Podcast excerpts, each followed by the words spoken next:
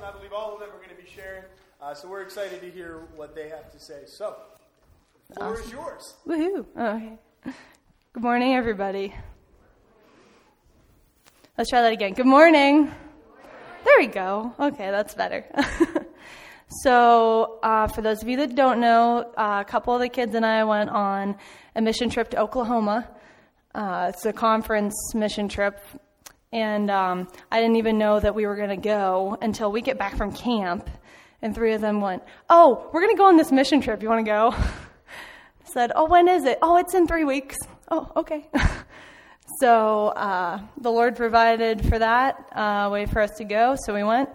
We left at 6 a.m. on Monday morning, uh, the 22nd. Was that when we left? I believe. And we drove for two days in a tour bus. Thank goodness we were in a tour bus, not a school bus. That would have been awful.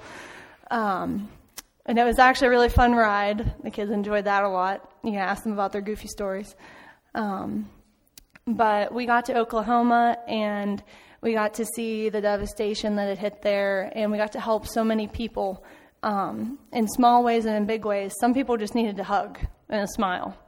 And in that area, it's surprising how much that can mean to somebody who's lost everything. Um, so, we're going to show you that's my little intro for you. We're going to show you a video, and then I'm going to let some of them come up and share, and we'll go from there. The area that had gotten hit and when they boarded up their home, they wanted to say thank you to everybody that came in. It was so neat to drive by and see that. It was really neat. Okay, you guys ready to share? Let's see. For anybody that doesn't know, this is Mariana. Good morning. Okay, so while we were there, the last day was pretty much like the hardest for all of us because we got to see the real resa- realization of everything that hit because like I heard about it on the news when it happened, but it's like, oh, it's just another tornado. Well, like we went down and worked on the like a guy called and asked us to go down and kind of clear up his property. We thought, oh, the house is still going to be there. There wasn't a house. There's nothing. Like he had nothing left. We just kind of cleaned up the garbage that was left around his house and there are so many houses on that block that got hit that are not allowed to be there anymore. They had to tear them down. So we got to go look in some of the back windows, and the one room it was totally destroyed. There was nothing there at all. Everything's broken, but on the floor there was their certificate of like being a pastor still in its frame. Glass wasn't broken, just there, perfect. And you think out of all that stuff in the room that was destroyed, God saved that one thing.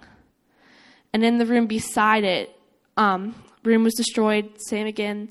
And on the wall, still intact, everything was there. There was a sign that said, Life is beautiful. And it's like, well, if God saved that, then He, like the tornado took so much, but those little things left hope for the people that were still living there. Like um, when we went down to the school, everything like there was a whole class that was torn apart. There, the teacher was gone, students were gone, but there's still families there that are helping and reaching out to people that got hurt in tornado, even after their children or siblings are were killed. So, just giving that little bit of hope to everybody else really puts a big impact on the people in their community. So, yeah. You want me to share about the how?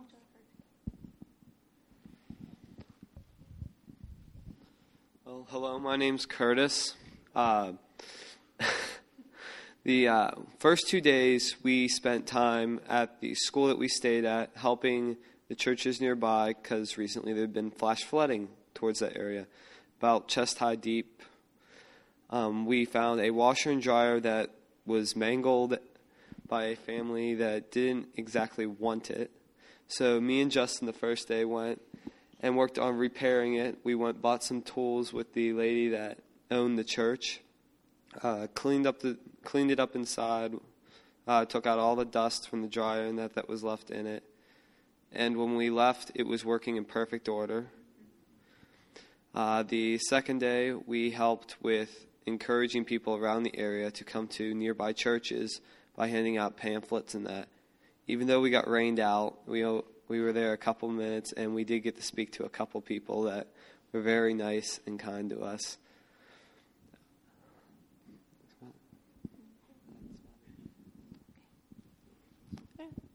Thank you I say, does anybody have questions for them before they go sit down? Okay, you guys can sit. Thank you guys. Uh, cool thing too was that washer and dryer Curtis is talking about. We were helping at this local Baptist church that, like he said, had gotten flooded. And when we pulled up, there's this washer and dryer laying outside the church. And the lady, the pastor, uh, she pulled up. Her name was Dwayna. Uh, she goes, "It's still there." Like we're like, "What? What? Why is it there?" And she said, "Well, the church bought that for someone, and they didn't want it, and they brought it back and threw it on the ground for whatever reason." And she was like, "Now we got to get rid of it." And Justin grabbed me and goes, "Hey, my grandpa works on those. I think we might be able to fix it." So him and Curtis went and did that, and she was so excited that they fixed it. It took like what half the day for you guys to do that, I think. Two or three hours. Yeah, it was really neat that they were able to do that. Now they have a washer and dryer they can give to someone else, even though the other people weren't grateful for it.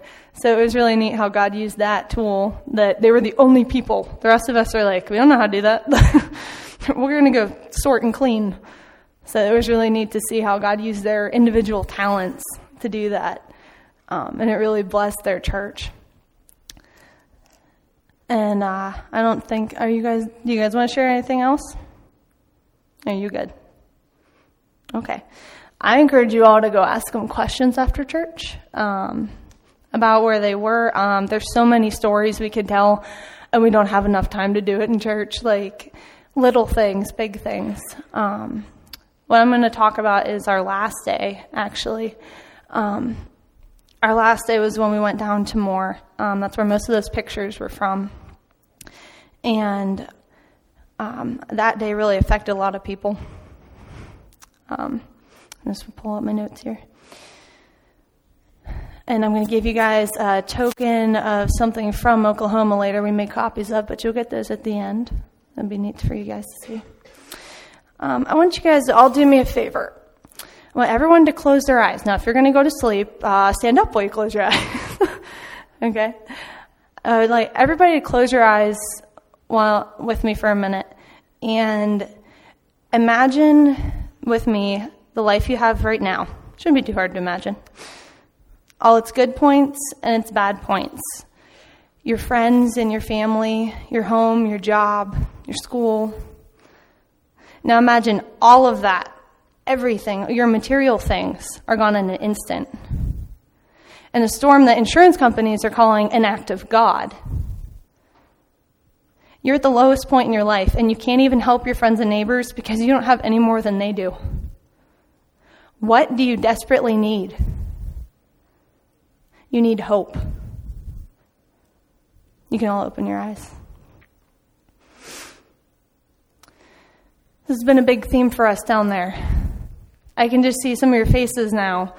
Even imagining that is horrific for us.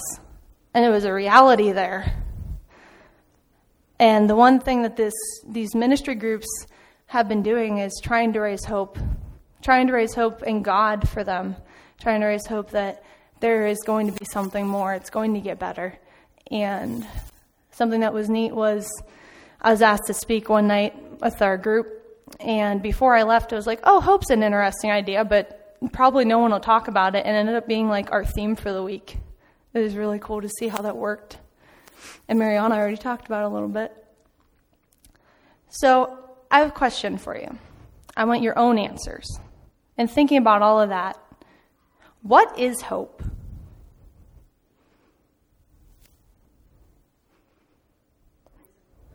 A reason to live. Good. Anybody else? What, what is hope to you? Reassurance. Good. Everything that's going to be. Okay. Anyone else? Aaron, what's hope? Help. Help? Okay. That's good. Any of the uh, tweens or teens have another answer since you're all up front? no? Okay. Well, by definition, hope is intransitive verb form to desire with expectation of obtainment,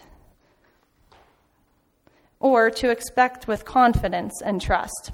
I think that's a better definition of it. The first definition is more what our world today sees hope as like, oh, I hope I get this for Christmas, which really isn't real hope, but it's what we use it for. Actually, in Scripture, according to the Hebrew and Greek words translated by the word hope, and according to biblical usage, hope is an indication of certainty. Kind of like what you just said, that it's what's going to happen.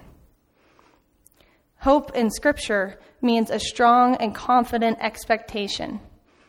So, in reality, it means trusting that something's coming, something's there.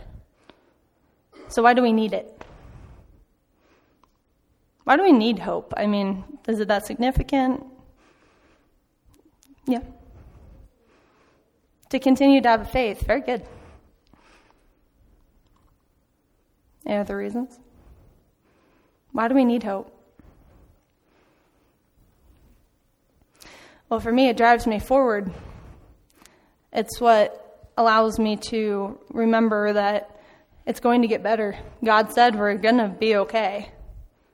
I want to give you an example of um, some things from our mission trip. When we were on our mission trip, we had teenagers from all over the conference with us, um, which is why we only had a couple of our kids go. It's like a first come, first serve. There's 30 slots for teenagers to go, and they have to pay their own way, kind of thing. And so we had kids from Journey by Grace, which is down in um, Belle Vernon. We had kids from Uniontown. We had people from New Brighton, PA, which is two hours north of here. And the one night we had everybody share their testimonies, and a lot of them actually shared about times where they needed to have hope in their lives or they wouldn't have gone any farther. A lot of them actually surprised us by being very open and sharing that if it hadn't been for someone else following God, God's call, um, they would have committed suicide.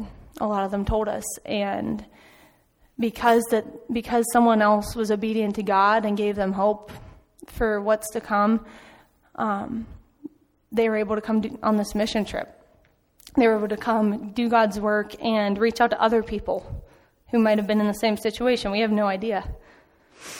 Um, and one story that was shared with us that is kind of funny, but I don't know if I would have done it or not, um, was about hope in one aspect is uh, it's called the pop machine story. I don't know if anybody's ever heard it or not. I'm not sure how many pastors have used it, but I believe it was within a recent within the decade. There's there's this girl. She's driving on the highway, and I don't know where she was driving, but going somewhere. And she all of a sudden feels God like pulling at her heart, and she's like, "What? What is it?" And she says, she hears God say, I want you to pull over at the gas station and do a handstand in front of the pop machine. And she goes, ah, okay. I don't think that was God. So she's like ignoring it. And she keeps feeling God tug at her heart. So she pulls over at this gas station and she starts driving in circles around it because she's like, this cannot be something God wants me to do. This is crazy. I'm not doing that. Like, who, I, I'd be weirded out too. Uh, and she said she keeps hearing God say, I want you to go do a handstand from that pop machine. And she's like, all right. so after she circles the gas station like a shark for a couple times, and she goes and pulls over, and she's sitting in her car, psyching herself out, and she's looking around. There's no one outside, there's no other cars. So she gets out of her car, she goes over, and she's looking around. There's no one there, and she does a handstand in front of the pop machine, and then she stands back up and brushes herself off and kind of starting to walk off. And this guy that works there all of a sudden comes out and looks at her and he's crying. And she's like, Oh my gosh, what's wrong? And he said, Wow, God answered my prayer. And she's like, What? And she said, or he says to her, Well, I was going to kill myself tonight, and I told God he got one last chance. If someone came and did a handstand of my pop machine, I wouldn't kill myself. I mean, how awesome is that that God used her for that? As funny as it like, as funny as it sounds, because she was faithful, she gave that man hope that God still listened and that he was still there. And it was so cool to hear that story because that sounds ridiculous. Sometimes God tells us to do ridiculous things that other people are going to think we're nuts for, but they can impact other people's lives so much. And it can be so neat to see the results just because you're faithful to God. I'd like everybody to look up a scripture with me. You all have Bibles in your pews. I'm going to look up 1 Corinthians chapter 13 verse 13. So this verse should be familiar to some of you. My translation is a little different, so it might sound a little different than yours, but 1 Corinthians chapter 13 verse 13 says there are three things that will endure: faith, hope, and love. And the greatest of these is love. Now, who's heard that before? I've heard it a lot. You know, weddings and stuff. Um, chapter 13 of 1 Corinthians is called the love chapter of the Bible because it does give us a good example of what real love is. But that particular verse, I looked at it while we were on the mission trip and I'm like, hmm, it's weird. How I've, I've heard this verse so many times and I always focus on the love and faith part. And I, I kind of skim over the hope part because I just assume it's included in everything else. And I, I think that's something I know I struggle with. I don't know if anybody else in here does. That because the emphasis is on love, we skim over that part. Love is the greatest thing in there, and I agree with it. It's the foundation. But the faith and hope part are essential parts of that pie, too. That if you don't have those two with the love, it's going to be hard to witness to other people. They're equally important. The thing that I think I miss is that we need hope. It's, hope is needed for faith and love to succeed in this country, in this world. Because if you don't give people hope, then they don't care anymore. If you can't give them something to hold on to, then they're like, all right, well, you're just like everybody else. You're telling me I'm wrong, and you're telling me I'm bad, and well, I don't want to hear it. We're not, Christians today aren't always the best messengers of hope. We preach the gospel of a loving God, of a hope for the future, but we complain about everything. I say we because I do it too. we do. I mean, who else has complained about something this week? Because I have. I mean, 10 million times, John? Oh my gosh. John complained 10 million times. Thank you for being honest. I can't tell you how often I've heard non believers, some of my friends when I was younger, saying how whiny church people are. And what I mean by that is that I was told by some people we complain instead of acting, which isn't always the case. It's just things that they're seeing. But sometimes it's true. Sometimes I know I complain when I should be doing something to be witnessing to someone else. I should be smiling at my waitress when she comes to give me food because she's probably had a rough day and I'm so grumpy and full of myself that I don't think to give her a smile and say, Hey, can I pray for you before I leave? My family's actually done that several times when we've gone out to eat, and we actually had two people sit down with us and start crying and allow us to pray with them. And I have never seen them again. But because my parents were willing to take on that leadership role, I know that they gave those people hope for what kind of people God's people are because they're not always represented well anymore. But if we're always complaining, do we sound hopeful? No. What do you guys think? Up here in the front row. If I stand up here and whined about my day, would you think I sounded very hopeful? No. if I said, oh my goodness, Elena just talked and talked today. I didn't know what to do with her. Would that sound very hopeful? No. Instead, I could say, you know what, Elena talked a lot today, but you know, it was really cool. She shared this awesome story with me. That would be the right attitude. That would be hopeful, right? Yeah. And she does share good stories, just so y'all know. And you know what's awesome is that we do bring a message of hope. The gift of salvation is a message of hope. Thank you. Amen. Thank you. The gift of salvation should be the greatest story of hope ever told, and we are not that good at it sometimes at sharing it with our actions as well as our words. And I'm saying we because it is, I have the same struggles.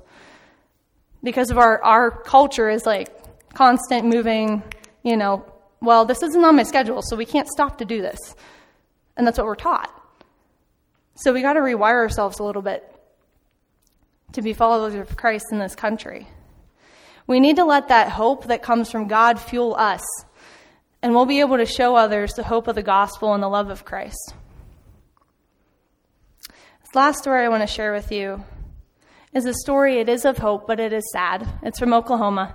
And if you don't hear anything else I say, please hear this story here. Um, I'm actually sharing a story for some parents in Oklahoma.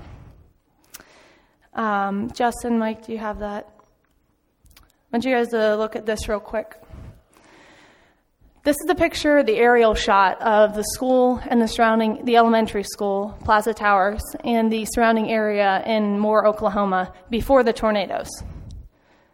This picture happens to be from 2008. This next picture is the next is during as after those tornadoes hit. Most of the school is decimated. Um, you can see the surrounding area, the houses have been destroyed. And um, there was actually teachers that were protecting kids inside the school, and there was actually a car that landed on one of them, and they'd survived. But that's how much this tornado moved things. Um, Mike, what's next? These are a couple pictures from the memorial. That's some of the things you saw in the video earlier. Um, it was a big memorial around the school. You go to the next one, guys. Now, these here are the seven crosses for, that were resurrected for the, or they were put up for um, the seven third graders that passed away in the tornado. And um, one of the cool things that God did for us was you see that, that fence on the ground? It's not supposed to be there. It's supposed to be up, and it, with everything on it, it's hard to see the memorial. But when we were there, the fence was down for about the first 15 minutes we were there.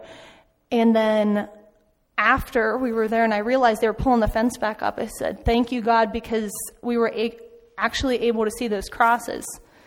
The chairs sitting next to them are the kids' chairs they sat in in that tornado. Um, these two crosses were made by some local people for the elementary schools, and probably because that fence is up so that there are Christian things sitting out. Neat thing, too, is you can see all kinds of ministry groups that have brought in encouragements from the Bible. Someone left a Bible there.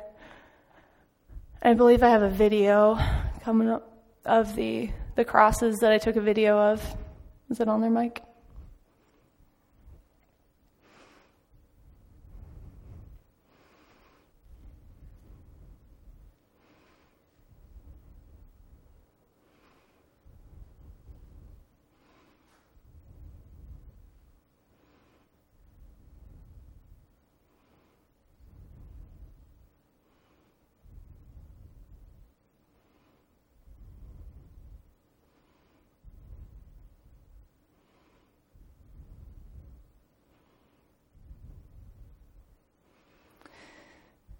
And as you can imagine, going to the going to that memorial was very hard for us. Um, some of the kids we had to get them off their phones, not our kids, but some of the other kids that are so used to seeing stuff on the news and changing the channel that we had to stop them and say, "No, you need to look. This happened." And it was really hard to stand there and watch. They said actually 10 children passed away in the tornado. Um, these seven, though, were the third graders that were all together. And um, one of the harder things to hear, but it was it was touching but hard to hear, was two of the little girls that passed away were best friends their whole lives. And when they found them in the rubble, they were holding hands, comforting each other in their last couple minutes. And one of the little boys who passed away, his name was Nicholas, and his parents were there at the memorial site. They said they go there every day so that they can share Nicholas's story. So it was, we were all, we're all standing there, it's quiet, we're, we're thinking, we're, we're hit by this impact, and this lady all of a sudden goes, Hey guys, come here. And our group leader is saying, Come here. So we all go under this tent, and there's this woman there, and she's got on one of these t shirts, and she says, I want to share a story with you. And we're like, Okay. And there's these, this couple standing next to her, look like they're in their late 50s, and um, she said she wanted to share their story with us. And you're like, okay. And she said, their son, Nicholas, is one of the ones that passed away. His name's on one of the crosses on the video. And she had asked them if they wanted to talk, and they just couldn't do it, but they want his story shared. So they stood there and said, You go ahead. And she said, So here's a cool story about Nicholas. She said, So Nicholas is this little third grader, and every day before school, he demanded from his parents to get these things called extras.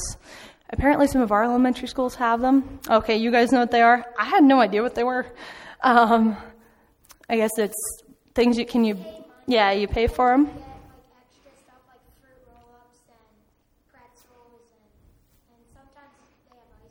Oh, okay. Okay, so John said you pay pay for these things, you get extra food at lunch. You get fruit roll ups, you get ice cream. Probably varies school to school. But I guess Nicholas would like just keep bugging his parents about this stuff all the time. And so they're like, all right, whatever, you know, they gave them to him. And after the tornado, his teacher came to his parents and said, I know you need to hear something good. So I just want to let you know that when Nicholas would come to school, he didn't use those for himself. He gave them to everybody else. And the, that's what I love about children is that they're so giving to other people. And um, Nicholas's parents go there every day because they want people to walk away from there with something they can do to help other people, like Nicholas. They want that message spread. I talked to one of the women there, and she said they just want this story told because he showed love to people in a way that not a lot of adults get to. And they said, Here's what we ask you. If you hear this story, start doing things for Nicholas since he can't do it anymore. Carry an extra five bucks on you in case there's someone that really needs it. They said, carry, if you're going to eat a candy bar, take another one with you in case someone else wants one. To start handing out your extras, start loving on people that you don't even know. And the group that's doing this is called the Hope Raisers, and it's actually what all our t shirts are from. If you see all of us wearing these t shirts. Um, all of us but Mariana have this one. She got the one I wanted. it says, Pray more, love more, hope more, Moore Oklahoma. The town of Moore, they're playing on words there. And they passed out these things. If you guys can help me pass these out, Mariana and Curtis. And let everybody have a copy of these. And if we don't have enough, we can make more these little pamphlets they gave out when you bought these t shirts, because we had to buy these. These t shirts were $20, $25 each, and she said the proceeds go to help these families. She goes, but it's also a hope raising organization. So on the back of these shirts, there it looks like a notebook page, and they're all blank when we get them. And she said, when you get these shirts, you write a message of hope on your back for anyone that might see it when you go to the store when you're out walking. And she said, if you don't fill it in, people all over the country have been here and they will get you if they see it. Uh, and on this paper, I don't know who else got them, but there's an example. The girl who first did this, her what she wrote on her shirt is on there. It says, "Hey you, standing beside me. Yeah, I'm talking to you. We may never see each other face to face. We may never even speak. I just want you to know that you matter. And your smile has an enormous amount of power. If you don't have a smile today and you need to borrow mine, tap me on the shoulder, I'll share. Less than two hours later, when she was in the store, she said she was in Walgreens actually when she talked to us. Someone tapped her, tapped her on the shoulder, and there was a woman standing behind her with a big cast on her arm. She, when she turned around, she saw tears streaming down this woman's face. And she grabbed her and hugged her and said, All I needed today was a smile. Thank you. Isn't that awesome? I think it's awesome how God works through those things. And by the way, if anybody would want to buy the t-shirts to help the people in Oklahoma, they're going to be on their website soon. There's actually a website on, on your pamphlet. It's the Hope Raisers. RaiseSomeHope.org. And I share all this with you today, not only just to share with you where we went, but to share with you that even in this place where there's horrible devastation, there people have lost family members, they have lost their homes, they've lost everything they have put their name to. There's still hope there. It's still there. God is still there and he's still moving there. And I want to thank you for those of you that helped support us to get there too in prayer by finances because we'll never be the same because of this trip. We needed the reminders that, you know, it's not that important if I don't get my new iPod, you know, when there are people there that don't have homes. And not only that, to see stories of hope coming from families that have nothing was encouraging for us. And we went there to minister to them. It is amazing how God is working there. The scripture I just want to leave you with is Romans 15:13. May the God of hope fill you with all joy and peace as you trust in him, so that you may overflow with hope by the power of the Holy Spirit. I want to ask you guys that if you're not if you feel like you don't have hope right now, if you feel like you're not in a place where you're able to actually reach out to others and minister to them, we're going to take communion in here in a few minutes. And if you need to stop and reflect and spend time with God, then come up and do it. Bible says not to do communion in an unworthy manner. And I know that I needed to be in Oklahoma that week to get my heart right in the right place to serve others and to bring them hope. We're going to play some music, and if you need someone to pray with you, come up front. People, Pastor Tim and Pastor Ken and I will pray with you. Some of these kids will pray with you. Just want to ask you to get your hearts re- reflecting on God and the message from today.